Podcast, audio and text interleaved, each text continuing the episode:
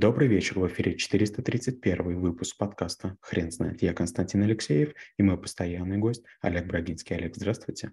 Константин, добрый вечер. Хрен знает, что такое коллекционирование, но мы попробуем разобраться. Олег, расскажите, что это за навык?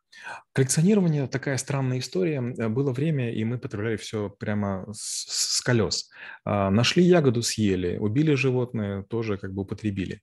Но в какой-то момент начались излишки, и мы начали, допустим, там солить мясо, мы начали выращивать пшеницу недалеко от нашей там пещеры или юрт, или каких-нибудь вигвамов, мы начали заниматься овцами и так далее. Дальше, естественно, возникает желание приумножать степень своей безопасности, становится больше э, площади, больше поголовья, больше полки, больше склады, больше погреба и так далее. В какой-то момент времени богатые люди начинают увлекаться а, собирательством не совсем, скажем так, полезных вещей – они собирают зубы, они собирают э, скальпы, они собирают там стрелы, они собирают какие-нибудь э, необычные кости и так далее. Сегодня коллекционирование больше тысяч, и тоже большинство людей не может объяснить, почему они это делают. Кто-нибудь собирает мыло, кто-нибудь собирает свечные огарки, кто-нибудь собирает крестики, побывав в разных святых местах, кто-нибудь собирает, допустим, ярлычки, теги от чая, кто-нибудь собирает карандаши, кто-нибудь ручки, чайные ложки, а, кружки, все что угодно. А, допустим, таблички от гостиниц. У нас очень много навыков по коллекционированию, кажется, 36 их, и мы говорим только о таких самых а, популярных, распространенных. Да, а, мой следующий вопрос был как раз-таки, почему люди коллекционируют? Ну тогда, Олег, расскажите, пожалуйста, про основные виды коллекционирования. А, люди обычно коллекционируют то, что хорошо хранится и э, имеет некоторую ценность. Например, если вы взяточник, в какой-то момент вы после долларов переходите на золото, после золота переходите на алмазы. И если первое время у вас просто деньги, вы хотите сотенные купюры. Потом вы хотите уже не золотые украшения, вы хотите слитки. Вы хотите не просто алмазы, вы хотите алмазы крупные. Получается, мы начинаем работать на повышение качества и на увеличение соотношение ценности к объему. Если мы собираем картины, сначала это могут быть примитивные художники, потом мы можем опускаться там на, на один век, на два, потом мы можем идти на другие территории, и в конце концов мы вдруг замечаем, что картина становится дороже и дороже. Или наоборот, мы можем оставаться на том же самом уровне. Допустим, мы коллекционируем пачки сигарет, мы коллекционируем бутылки колы из разных стран, мы коллекционируем пивные бутылки, мы коллекционируем подставки под э, пивные стаканы.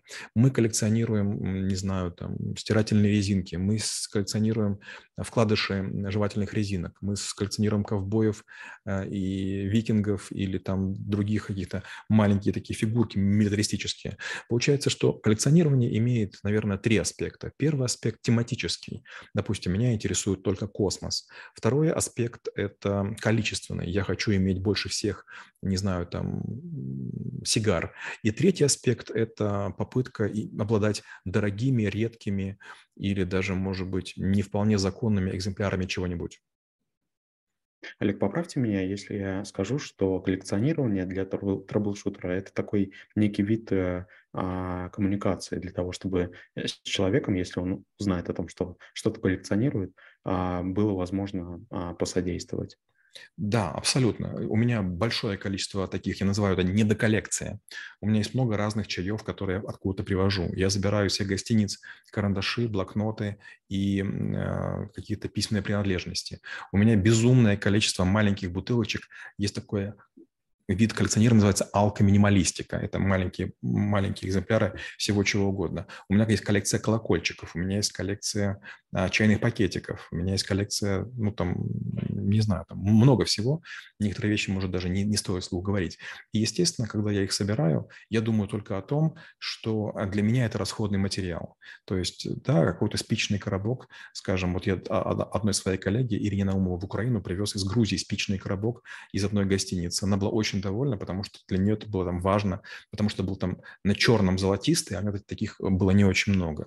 Или, скажем, допустим, я там, когда работал в Японии или э, в Германии, я из Германии привозил э, вот такие юбилейные монеты, которые очень любили коллекционеры Украины и России. А, допустим, из Японии я привозил много различных нестандартных видов вина. И какой-то момент времени, да, вы вдруг понимаете, что коллекционировать для себя – это хлопотно, э, волнительно, и, честно говоря, никто этого не ценит. А вот собирать для других – это замечательно. У меня, допустим, всегда есть монеты, которые я знаю, кому могу подарить. И многие миллиардеры э, с удовольствием со мной встретятся, если скажу, а у меня есть вот такая-то штучка. Олег, скажите, пожалуйста, а как вы думаете, в какую сторону сейчас коллекционирование развивается или наоборот увядает а, в связи с развитием digital-эпохи?